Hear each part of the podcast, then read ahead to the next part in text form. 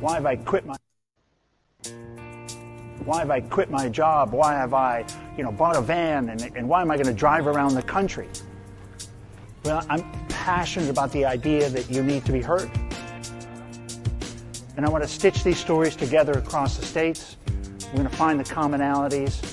And it's going to be really an amazing experience. And I look forward to you joining me on the job.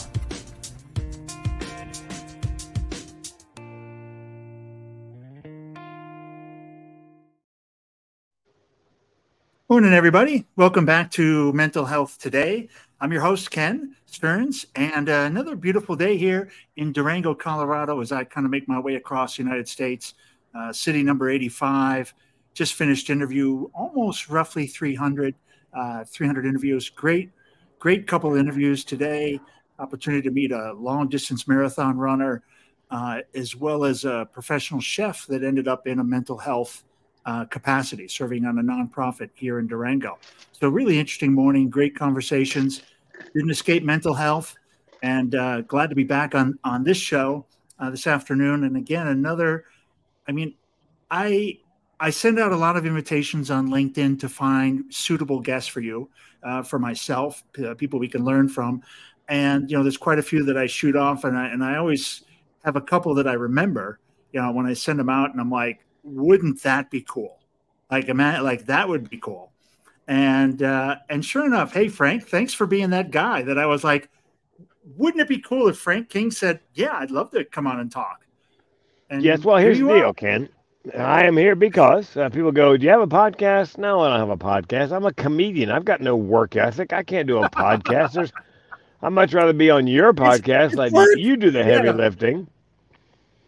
Absolutely, my friend. Absolutely. Well, Frank, uh, again, th- thanks for taking time out of your day. Thanks for sharing some of your your, your life experience, which will kind of come out. Um, and we've had a lot of we've had a lot of different guests, different modalities, different treatments, different ways of looking at mental health.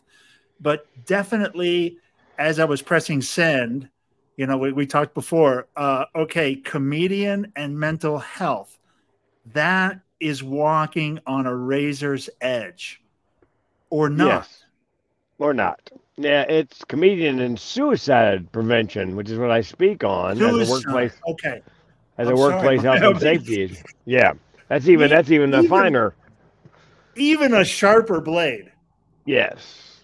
But you're in Durango? I'm in Durango. Okay. I'm headed down to New Mexico next. Yeah, before we leave Durango, you and I were chatting off the air. I've got eleven TEDx talks. Actually, I got ten in the can. I'm doing one in October. Yeah. That'll be eleven. My fifth one, the first one they refused to put up on YouTube, was in Durango, TEDx Durango. Oh. It was the only one I've ever gotten a standing ovation for. It's one of the two that I didn't have to audition for. They liked my mental health title, subtitle so much. They called and said, you're on. And it broke my heart that it didn't get posted because it was funny. It's called Mental Health and the Orgasm. Treat your depression single-handedly. And they bought it for that title. Yep. They, they said, come and do it. I did it.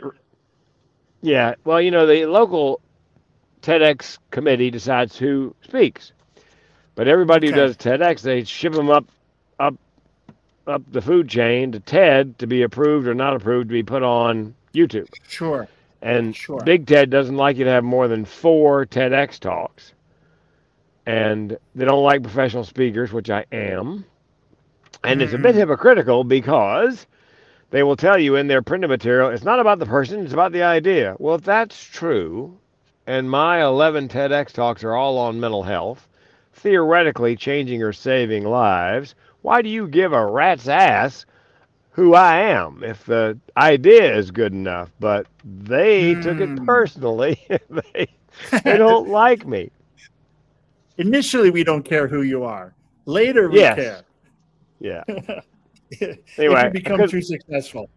Yes, I couldn't let Durango. And I coached TEDx. I've had uh, probably four or five dozen of my clients have landed. I just did one in San Diego on the twenty-third mm. of last month, and four of my clients were there, and I didn't speak I've stopped applying to speak, but most of them have performer slots. So I did stand-up comedy wrapped around the theme of the event, and I emceed, and I coached some of the speakers, and um, and a couple of my speakers actually spoke on mental health. One was a high-functioning, she's high-functioning, she's got major depression, she's an international translator, she speaks Mandarin, Taiwanese, English, and Spanish. Um, so, I mean, it, mental health is near and dear to my heart. Here's how I got into it, and yeah, here's where comedy say, comes. Go ahead. Yeah, how did you start? Well, well, when I started comedy in in, in December of eighty-five, and went on the road doing stand-up in clubs, I truly wanted to make a living and a difference. I sold insurance mm. my first six years out of college, and I saw all the great motivational speakers, Zig Ziglar, Brian yeah. Tracy, those guys. And I thought to myself as I'm watching them, I could do that if I had something to teach anybody. I, for decades, I couldn't figure out what I had to teach anybody. And then in the last recession, two thousand eight, nine, ten, comedy bookings, corporate comedy bookings dropped off eighty percent. My wife and I lost everything in a Chapter seven bankruptcy that we worked for for twenty-five years. And Damn. That's when I learned what learned what the barrel of my gun tasted like. Uh, spoiler alert, I did not pull the trigger, uh, which I do in my keynote, gets a nervous laugh. I go, look, a friend of mine came up the yeah. other day after a keynote and said, hey, man, how come you didn't pull the trigger? And I said, hey, man, could you try to sound slightly less disappointed? that, that's where the humor is in suicide, not jokes. It's just funny personal anecdotes. So it's actually just real stuff that happens. Yes, and and if you have people listening or thinking, I'd like to be a professional speaker, I've got a, a little piece of advice mm-hmm. for you. Kind of a business-to-business thing. Um, I couldn't figure out how to go from funny speaker to speaker who was funny. And a friend of mine named Judy Carter, C A R T E R, Judy Carter, wrote a book called The Message of You. The Message of You. That's going to be on the exam, kids. The Message of You, Turning Your Life into a Money-Making Speaking Career.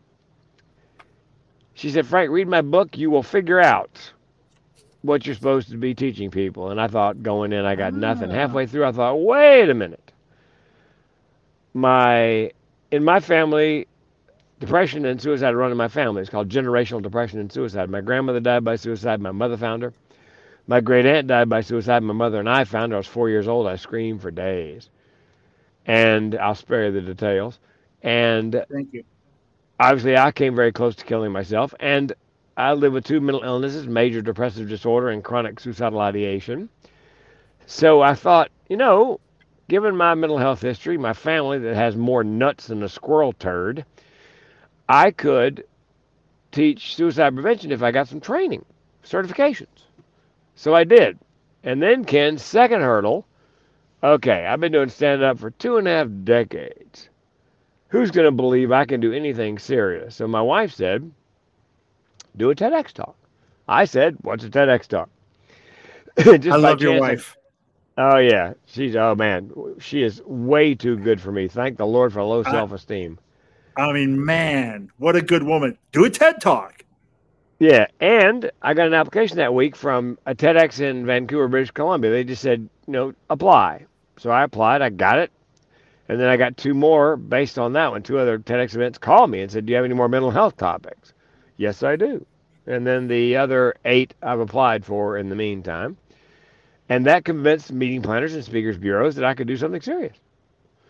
So that's how the comedy morphed into the funny suicide, mm-hmm. the, the mental health comedian. Uh, that's my website, mental health comedian dot com. Yep. And somebody said to me, does the comedy keep you from getting a gig speaking about suicide? No, you missed the point. They want the lived experience, which I have. They want the teaching, yep. the learning, learning objectives. Yep. And they want, you know, if you can leaven it with some well-placed, tasteful humor, I mean, that's that usually pushes me over the top. So that's how comedy and, and mental health came together. It's in my D N A. Comedy's in my D N A. My it's entire your, family's. Y- yeah. yeah. Comedy and mental illness and high cholesterol and a bad, bad heart valve, all in my D N A. where, where, what part of the country are you from? Uh, North Carolina originally. Okay. My mom gave me the cholesterol of a deep fat fryer. My father gave me a bicuspid aortic valve, which is not supposed to be bicuspid. It's supposed to be tricuspid. So I've had two aortic valve replacements, double bypass, heart attack, and three stents. Uh, somebody called me up during the during the pandemic. You know, I know you're mentally ill. Are you struggling? Well, no, because I have a self-care plan. And B, I've had two aortic valve replacements, double bypass, heart attack, three stents. I lost to a puppet on Star Search. This is not the worst thing that's ever happened to me. So I lost to, I, wait a minute, the last one's my favorite. And I lost to a puppet on Star on Search. On Star Search, yeah, that, that is correct. That would, that would hurt. I would carry that around for, I would just be, that should go on your gravestone, young man. Well, and of all my things. We live in Eugene, Oregon, and the problem with that is I lost to a duck puppet, and of course, Eugene, University of Oregon, the Ducks. So I'm reminded every day. Every day. It was a duck puppet as well? Yep. Oh, that is, I mean, especially being a North Carolina boy, I'm supposed to shoot ducks. Like, you know, like, like the only good duck is a, is a, is a duck Dead, flying yeah. over when I got a, right, uh, in my bird, in my dog bird's mouth. Yeah, the uh, oh, ventriloquist man. actually died. The ventriloquist died that summer. The duck's still working. Um, okay, story full is dark. Filled with so much tra- it, that that is filled with so much tragedy. That story right there. That that would be enough. Holy cow! Well, Ken, what? there's a saying yeah. in comedy: tragedy plus time equals comedy. This is, I mean, this is true. I, side note, I mean, how sensitive are people now? I mean, is comedy back? Is it okay to be comedic again? Can you make fun of people anymore? I haven't been well, to a comedy show in a long time, but I and I I saw they got a little sensitive, maybe. People a little bit, you know. A little sensitive? it's, I, it's just appeared, it's appeared a little bit on social media that people are, are a little bit more thin-skinned than we used to be. Yeah, they tend to take umbrage for other people. You know, not for them, but they take it on behalf of other people, which, you know. Absolutely. When I was when I started comedy in eighty-four, if you didn't like the show, you went to the box office, you got your money back. You didn't, but there was no social media for them to try to, you know, cancel you on. Yeah, yeah. Yeah, I did something one time. Trolls came after me, and the guy said to me, "We're going to make sure you never work in a comedy club again." I said, "Can I get that in writing?" Um, yeah, please, like, I'm like, please. Yeah, because here's the deal. In ninety-five, after the comedy scene, the clubs began to close faster than they opened. Yeah. yeah. I realized that I was I have a clean act, and so I could do corporate comedy. And somebody said, "What's the difference between a clean uh, corporate comic and a club comic?" Well, it's about five thousand dollars a night plus travel. So a friend of mine said, "You sold out." I said, "Yeah, I'm a whore, but I'm a high-priced whore." yeah, if I'm a, if I'm a sellout, this is the way to go. Well, and so, the benefit of being yeah. a speaker, Ken, versus a comic, they're paying me for my honest opinion. I was at University of Montana Billings. Mm. Two nice young men drive me around town because it was not only a college show that was open to the public, so we did some radio to promote it. Okay, to promote and, it. And one of the kids said to me, "Are you worried about doing comedy on campus? Because people tend to get, you know, their toes stepped on or get whatever." And I said, "Look, if I was doing stand-up, I'd be very careful. But I'm on campus to keep people from killing themselves. So if they've got a problem with that," can I use a bad word? Yeah. Oh, uh, fuck them. Yeah, and this one's okay. Yeah. Yeah, fuck them. Um, because I'm there to save lives. I don't give a damn if I step on their toes. And you know what? There's, nobody's ever pushed back when I've spoken at a college. Nobody's ever, and I'm blunt, as you probably have guessed, about, you know, mental illness, su- suicide, and so forth. Because well, in the mental health business, from personal, yeah, personal experience. You're speaking psycho- personal, from personal experience, so very difficult for. You're not making fun of somebody else. You're making light no. of your own journey. Yes, and a psychologist busted me once after a suicide prevention corporate show. He came up to me and he said, "What qualifies you to teach suicide prevention?" And I said, "Well, I can tell you what the barrel of my gun tastes like." And in the silence that followed, I said, "Here's the deal, Chief. I could go to college and learn absolutely everything you know. You will never know everything I know. I know. That lived experience, that's where the money is. The lived experience is where the money. We speak, and, and it's, I've hired a lot of speakers. I've listened to a lot of speakers uh, over the years. And the genuineness is palpable when you meet people. I mean, before yeah. you get on stage, before we put a speaker up, I know already whether they're going to be genuine, whether they're going to connect with the audience. And you know you've made a mistake, right? You're like, when you meet the person and you're like, the night before, the day before, and you're like, you know, tomorrow we should try to, we should try to kind of figure out a way to make this ninety minute speech forty-five minutes because I have a feeling. Yes. Um, so there are times, I mean, hiring speakers is, is, is tricky. What, how do you, I mean, this is an interesting thing. Um, why would a company hire? What would be the indicators? Is it a social movement? Like, and I'll put air quotes in here. I don't know why, but social movement that people are looking to bring in this comedic kind of counterbalance to the heaviness of mental health, or they, or they do it because they've had a situation and they're trying to kind of directly get in front of it. What are your, what, what are the reasons they're bringing you on? Okay. It's the second one. And since this is business to business, I believe yes. the, The key to my success, several keys. One is I believe, especially speakers, should pick a lane, a lane. Speak on one thing, become the expert okay. or thought leader rather than a generalist. Mm. When you go to my mental health comedian dot com website, it it just screams suicide prevention, nothing else. It doesn't yep. mention yes. that I coach TEDx or whatever, auctioneer, comedian. Um, so I, A, you need to pick a lane. B, and this is what I teach my speaker coaching clients, you need to decide what problem you're going to solve. Because why would they book you for a keynote if you're not solving a problem or hitting a pain point? And so once you've decided mm. what problem you're going to solve, then you need to select a handful of of target industries or groups that have that problem and are willing to pay. So what I did was I picked six of the top ten at-risk occupations for suicide in the U S Ah. And they see, when they call me, I don't have to convince them suicide prevention is a good idea. They know that. yeah, they're just they're just trying they to figure all... out which suicide. Go ahead. Yeah, I was just going to say. So they they they call you. They already know. They already know what they're going to do. I mean, they are. They're looking, exactly. like you said. They're, or I think what you're going to say was they, they're looking for which speaker.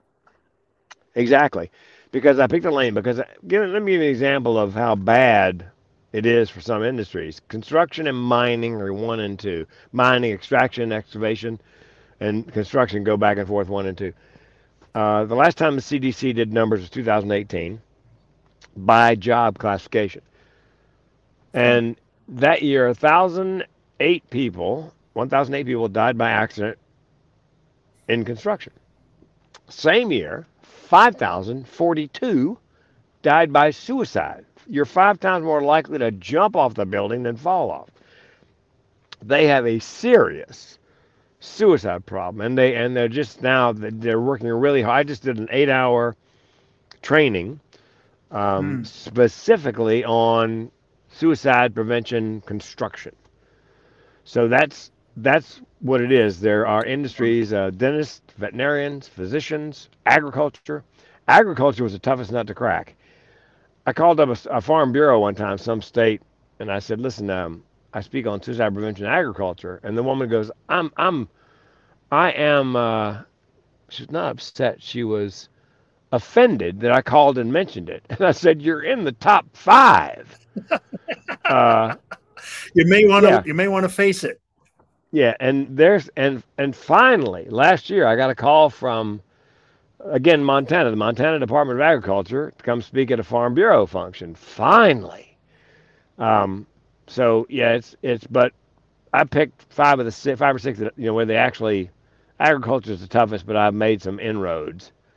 And here's a benefit for businesses across the board: when you pick one thing and that, and you do it really well, and you can charge really well for it. Uh, I charge seven thousand five hundred dollars for forty-five minutes.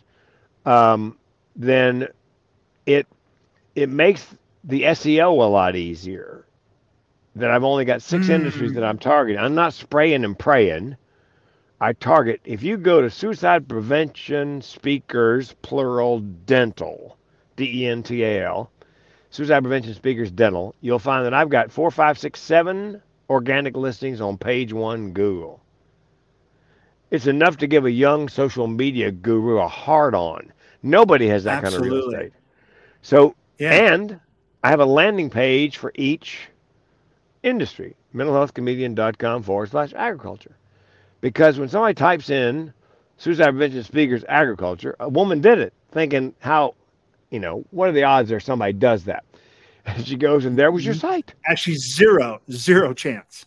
Yeah, and and um, osteopath, same thing. The woman, the agricultural woman said, you know, I typed it in thinking there wouldn't be anybody, and you were right, there. Right. She goes, I'm on your homepage, Frank. It was kind of freaky because I, I, your first paragraph says this. I'll bet you've been selected to, to find just the right suicide prevention speaker for an agricultural function. She's thinking, how in the hell does he know that? That is so, so funny. The, the business point of that is you want to answer the question in the client's mind. The question they're asking themselves. If you go to my LinkedIn page, you've seen LinkedIn profiles. People list eight things they do. Bitcoin, blockchain, real estate. First line of my LinkedIn profile, eleven TEDx talks and coach. Yes. Everything, everything else goes like this. Do you want to make money speaking on cruises at colleges, for corporations, associations? Yeah. Do you want to make, it's all things there. I want them nodding like, oh, I do. Oh, yeah, I do. That's me. So, and yeah, when you, that's me. And when I, when you go to my LinkedIn page, it would appear that all I do is teach you how to make money speaking. No mention of suicide or, again, it's, when I started a newsletter, a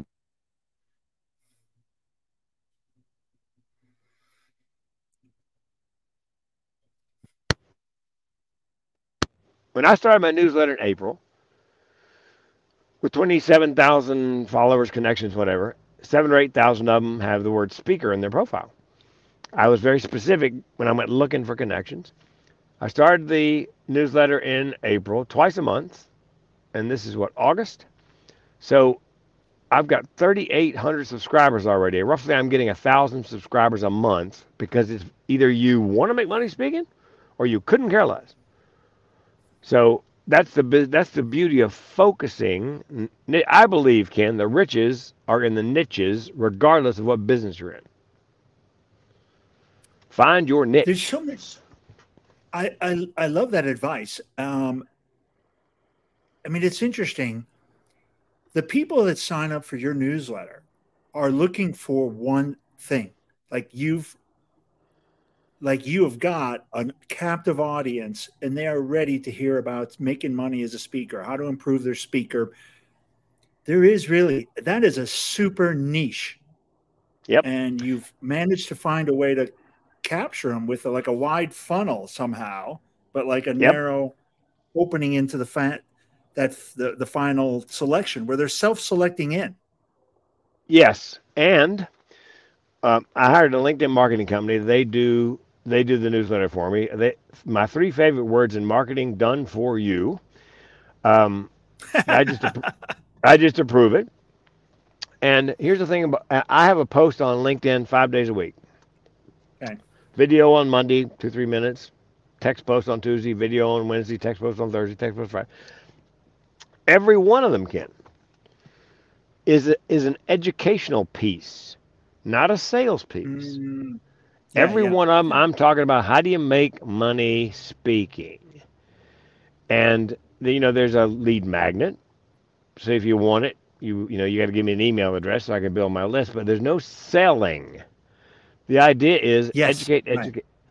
Right. Where, where I, I got that, and I turned my LinkedIn marketing company, the guy who started it, onto this. He already he was already doing it, but he didn't have a name for it.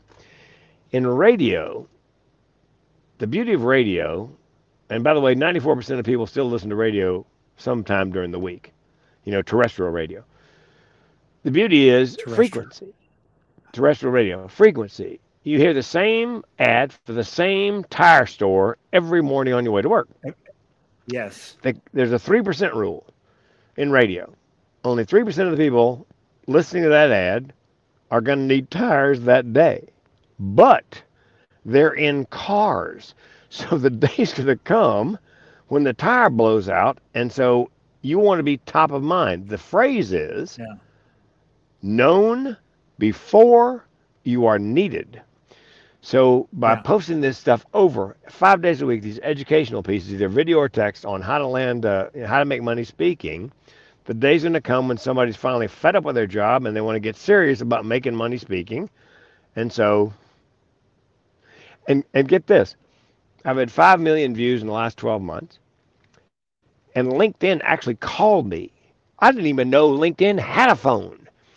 Um, and they said, would you like to contribute to an article on how do you become a keynote speaker? Would I?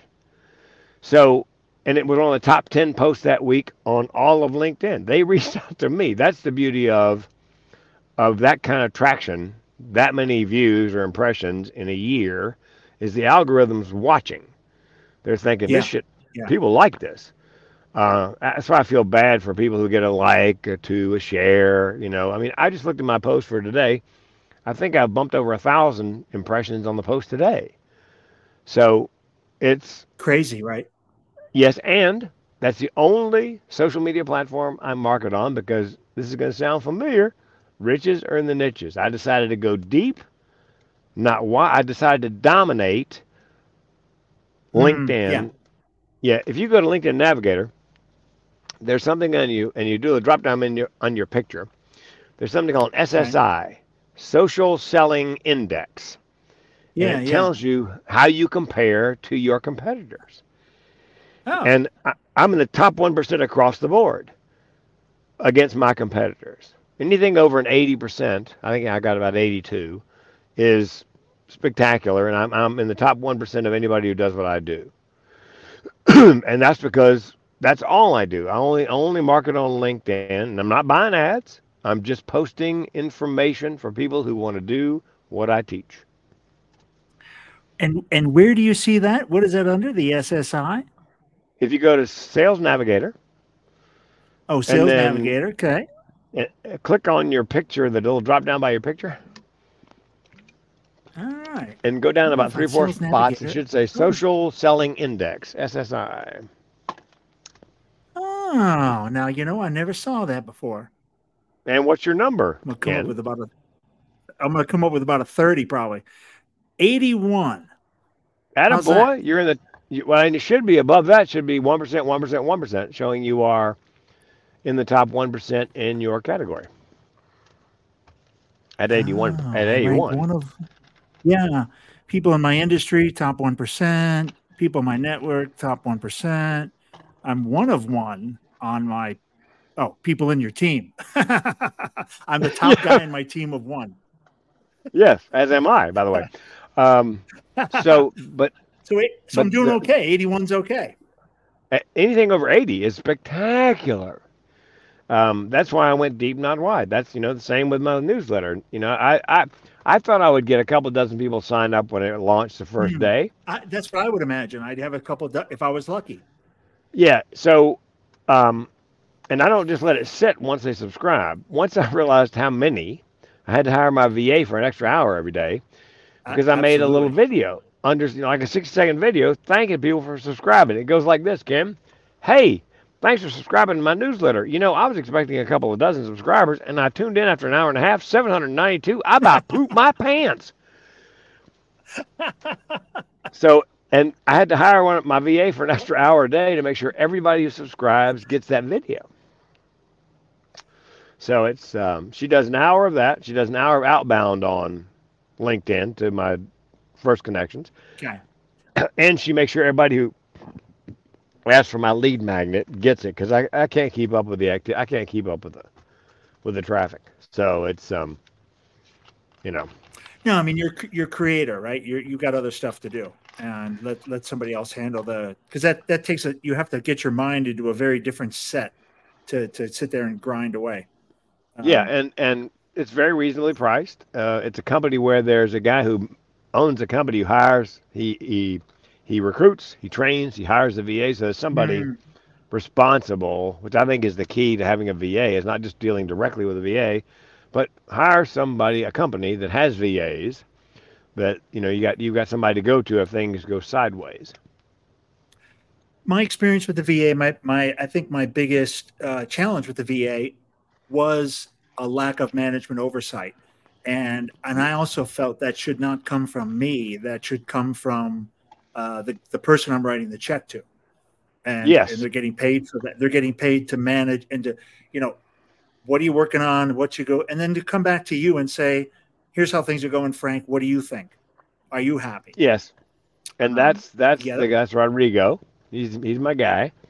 And, um, and they love me because I signed up for the LinkedIn marketing. It's nine ninety-seven a month. And then I got an hour a day of V A. And then nice. I, I got another hour and another hour because the traction was, the engagement was such. And then they they have this five hundred dollars a month done for you newsletter. I signed up. I'm, I've never been an early adopter at anything, Ken, but anything this guy Mike Weiss, who runs his company, does, I'm in. Because it just, I've made, you know, views are great, shares are great, likes are great, but you know what? Conversions pay the bills. And in uh, twenty-two, twenty-four months, I guess two years, my conversions have been about eighty-five thousand dollars in coaching fees, and I probably spent forty-five thousand dollars. So almost a fifty percent return on my investments. It's one of the very few things I've ever done in speaking that's actually had an R O I. And, I mean, not just that R O I, but if you stop tomorrow, you'd still earn, and you know, you'd earn maybe that much next year, this year, and half as much next year, and half as, you know, you, you'd get, like, you've built a franchise on, on LinkedIn. So it's, it's not just the R O I, it's the asset you own. And like LinkedIn calling me, that was a, a, a bonus. Yeah. Yeah. Two TEDx events found me and said, please send through, us yeah, your speakers. Your yeah. And so I put two speakers on the bill on both those TEDx oh, talks. Oh, and oh, and they, oh, they also ask you for a referral. And oh. TEDx is, um, LinkedIn's big in India and China.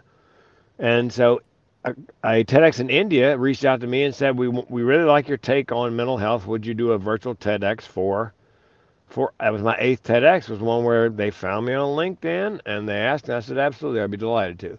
So the, that kind of traction is not just setting up discovery or sales calls. There's ancillary benefits to having that much juice on LinkedIn. And you found me on LinkedIn, I assume. I found you on LinkedIn. I, I scrubbed, uh, I scrubbed the Navigator, looked for mental health, and you know, you were. The, I, I have to wade through. You know, every page I go through, I'm, I'm going to get through about eight out of ten are therapists that are registered mm-hmm. on LinkedIn, and then you know, once I get past that, trying to find other people because I've interviewed enough, I think enough therapists, and so now I'm trying to find other. You know, You know, I mean, it's yes. a, it's the same. It's a very similar approach, right? If it's talk therapy, it's going to be a very similar approach. So I'm yeah. looking for more, you know, people doing new stuff, creative stuff, different things. And this has been a, I mean, what an interesting, I, I mean, holy cow, I feel kind of guilty. I've got some notes here. I'll, you know, send me the bill. Um, hopefully I can afford it. Uh, and absolutely, I think it's something, you know, we'll talk in a minute offline, but I want to just thank you again. Uh, Frank, any any kind of closing thoughts, any any message for the audience? And then I think for sure a little how to find you one more time. Um, yeah. Let me give you some good news. Good news is, you know, the bad news is forty-nine thousand people in the U S die by suicide every year. One every nine minutes, one every forty seconds around the world. Uh, the good news is eight out of ten people who are suicidal are ambivalent. They cannot make up their mind. And nine out of ten give hints in the last week leading up to an attempt, which means you can make a difference. You can save a life. And you can do it by doing wow. something as simple as Ken and I are doing right here, and that is starting the conversation. Mm-hmm. Yes.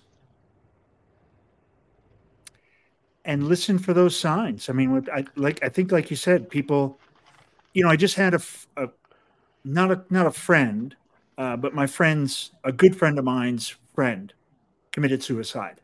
And uh, my buddy had gone up to his hometown to, to see him, to see his fa- family and everything else. But he was going to catch up with this one individual on Friday night.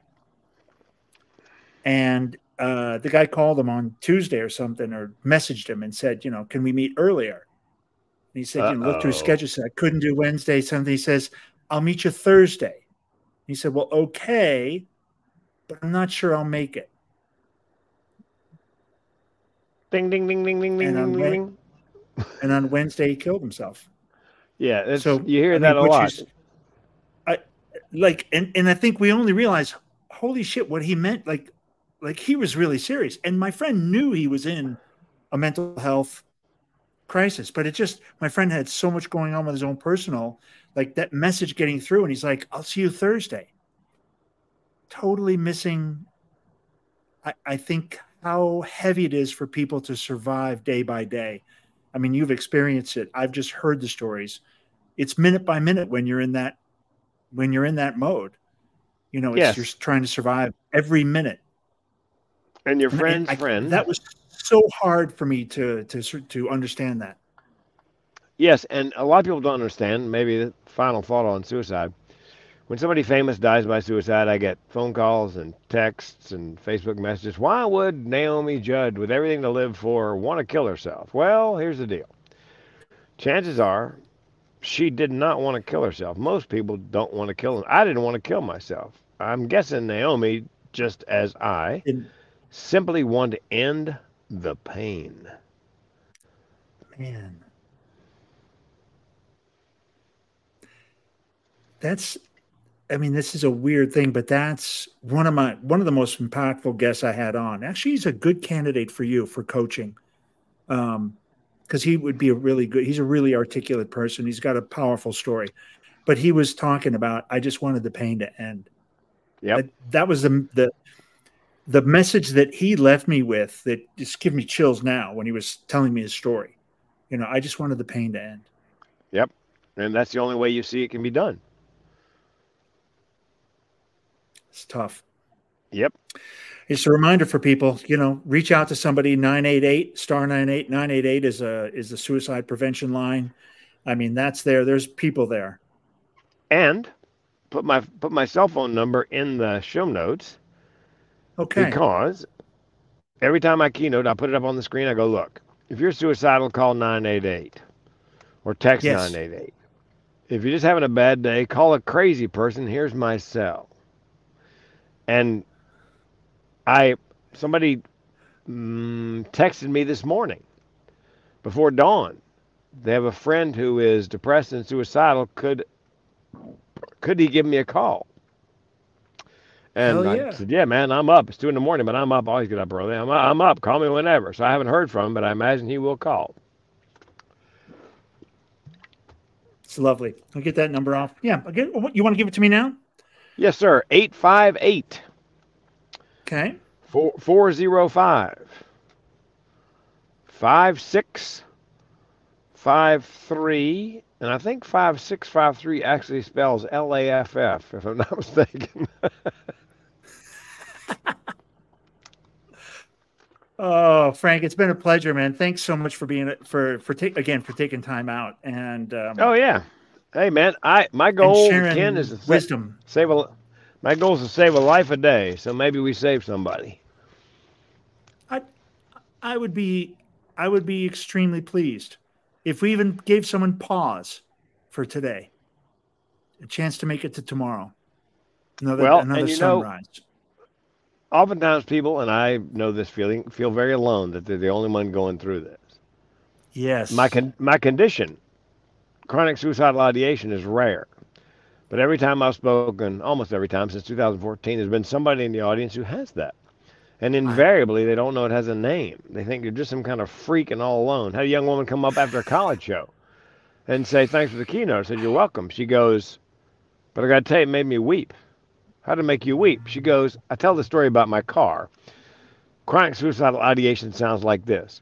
My car broke down. I had three thoughts. Get it fixed, buy a new one. I could just kill myself. That's chronic suicidal ideation. Yeah. Oh, my goodness. It seems absurd, but she goes, you know the story about your car? You know, get it fixed, buy a new one, kill yourself? I go, yeah. She goes, I've been having those thoughts all my life. I, I just, I just, I didn't know it had a name. I thought it was just me, and all I was all alone. And then I heard you say you have it, and I realized for the first time in my life that I am not alone, and I wept. Alone. Yeah, I mean that's that's the power of starting the conversation. I mean, it's a you're not alone. I mean, I think that's the the, the biggest message I can I can say, and I've heard this yep. from so many people on the shows. And um, you feel alone. You know, you're in a dark tunnel. Reach out your arms, spread your fingers.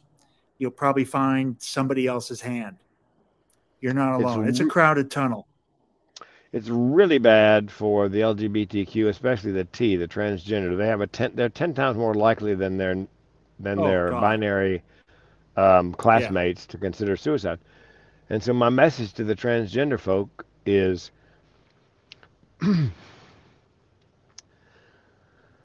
uh, there are people out there that care about you that you will never know.